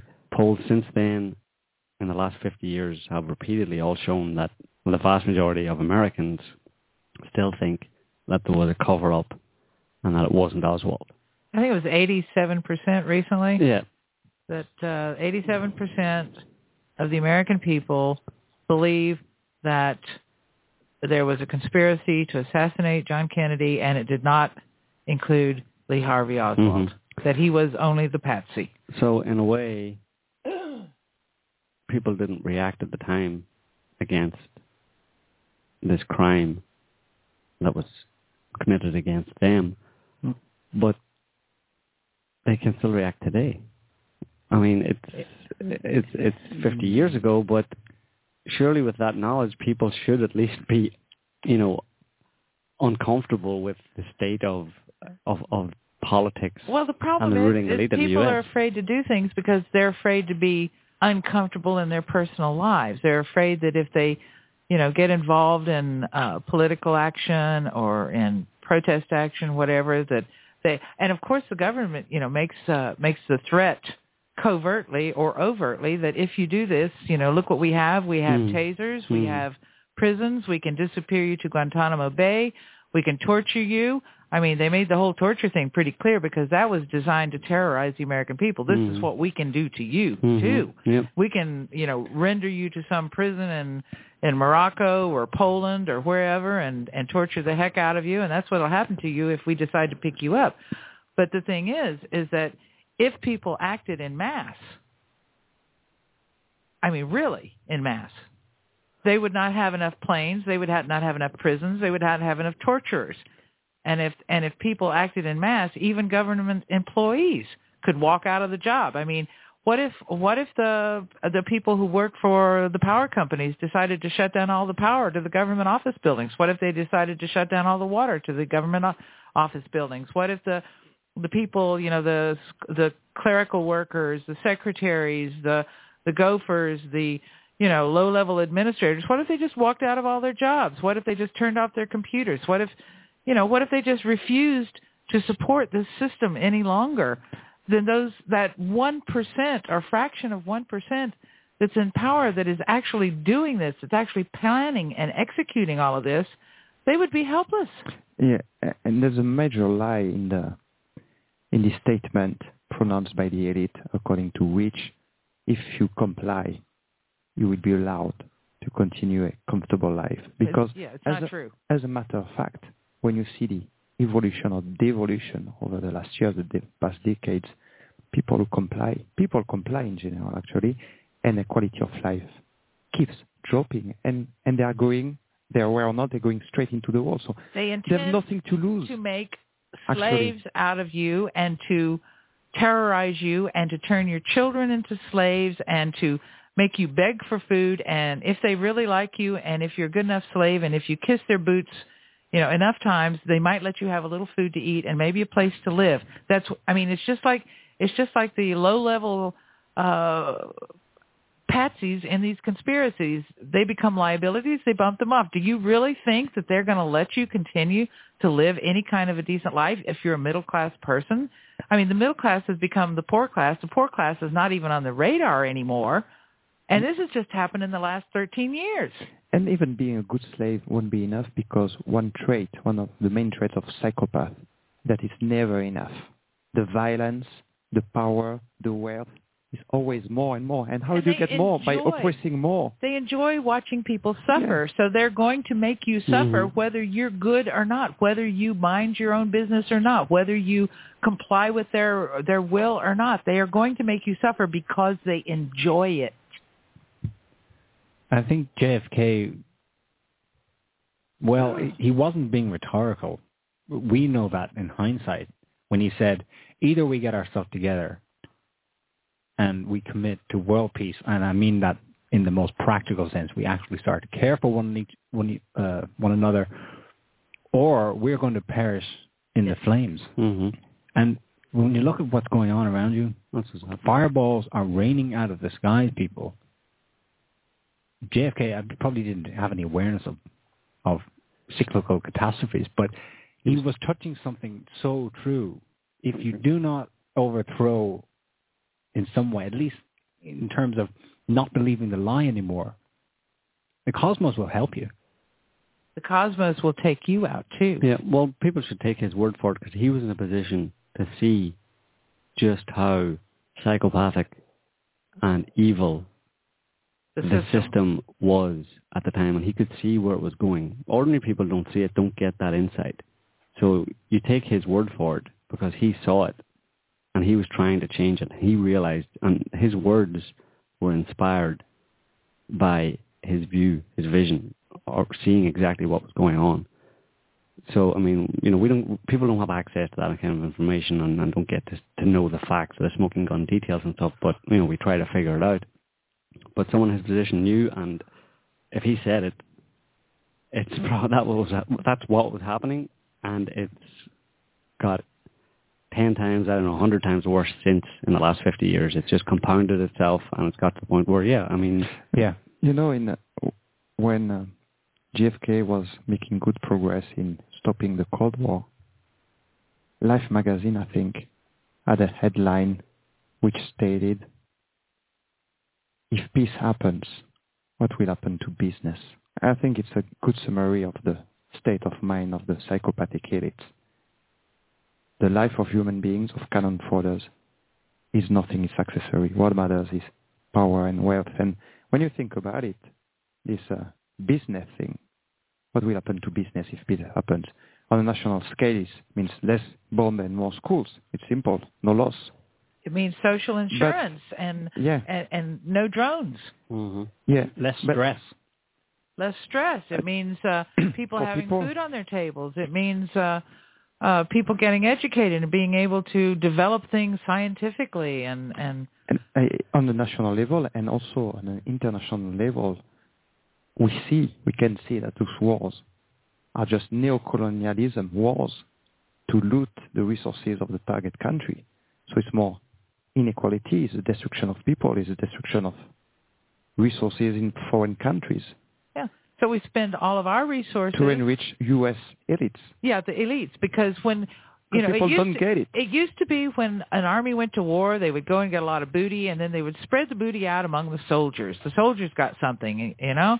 Now they go to war and they spread the booty out among the you know one percent of the elites, the uh, military industrial complex, uh, the you know maybe some generals, mining companies, some, oil the companies, Congress people, you know, because they you know they get to be on the boards of the directors of these companies that are building the war machines, they're building the munitions, they're building the planes, they're building the drones, you know, so they get to make tons of money, and all of the money that you pay in taxes that should be going to build schools, to build roads, to build infrastructure, to provide everybody with good, clean, fresh water for free, to provide everybody with electricity for free, to provide everybody with, you know, health insurance, with good health care, with good educations for your children without your children being burdened with a student loan for the rest of their their working life. But all of that money is being spent on killing other people and taking their stuff and giving it to the elite, not to you. They're taking you know, your money. It's absolutely horrible when you think about it just in, in basic terms. In an ordinary human society, certain people have certain proclivities, you know. Uh, some people are more adept at uh, certain tasks or take an interest in certain, you know, certain jobs or they're inclined in different ways. In an ordinary society, one, and in a modern society, if it was based on a, a, a humane kind of uh, group society, you would have someone who could be a doctor and you'd have someone who was a carpenter and that's a f- perfectly uh, fair and equitable exchange, for example, that when the carpenter is sick, the person who has specialized or researched medicine would tend to him when the carpenter makes the chairs for the doctor. Right? I mean, what's wrong with that? That's human society. People share their gifts and uh, in a community together. But like in the U.S., for example, there are people, there are woodworkers or carpenters who are denied the ability or the access to their fellow human being who knows how to cure them of a, of a disease or to fix up their wound by the elite, by this, this cabal of psychopaths who say, no, you doctor cannot help that person who is, is sick. Because, because he has no medical insurance. Because we don't get money for it. It was what it comes down to. Yeah. Because if you give him it for it for free, we won't make money from you doing that. I mean, that's such a obligation of, of basic human rights in terms of a, a, an individual, a sovereign individual saying, I'm a doctor and I want to help people. I want to be able to help people. I have gifts. But people have been ponerized and convinced themselves that they sh- that's the way it should work, that the doctor shouldn't give his his uh, services to someone in, in, in fair exchange. Or, And of course, the person who makes the chairs, he can't really start a business and make any money making chairs because, because he's, he's going to be taxed into oblivion because he's not working for a big corporation on a pittance that makes him unable to afford good health insurance coverage so that he can get the doctor to care for him. I mean, everything funnels through the corporations mm-hmm. and feeds and, the elite. And feeds the elite. Everything. And workers in the world today, their sweat, their blood, their time, their life is dedicated to get a miserable wage. And this money goes through taxes or purchase of goods from multinational companies in the pocket of the elites mm-hmm. that use the money, this money to oppress the very people And what who are- gave this money? It's as if you're in jail, you're a slave in jail, and all of your money, instead of using it to free yourself or to live your life, you use it to maintain the cell you're imprisoned in. That's Yeah. the irony of the And- current world. Yeah, and it, and what is ta- what are taxes? Taxes are a protection racket. You Mhm. pay us your money, or we'll break your legs. hmm That's what it is. Pretty much. Because you don't get anything for your taxes. It, it's basically pay us your money, or we'll break your legs. Not pay us your money and we'll give you infrastructure, health care, education, food, water, electricity, and a decent lifestyle. It's it's not that. You're not paying taxes for any of that. It's pay us your money, or we'll break your legs. And now it's pay us your money and we'll pay the bankers their bonus. We promised them because they're in trouble. Yeah. Yeah. Think- And we'll break your legs. And we'll free. Yeah, thinking about um, Oswald. He was a patsy. You know, he was sold a lie. He didn't know until the end when he actually said, when he was in the Dallas police station, he, he shouted to reporters, I'm just a patsy.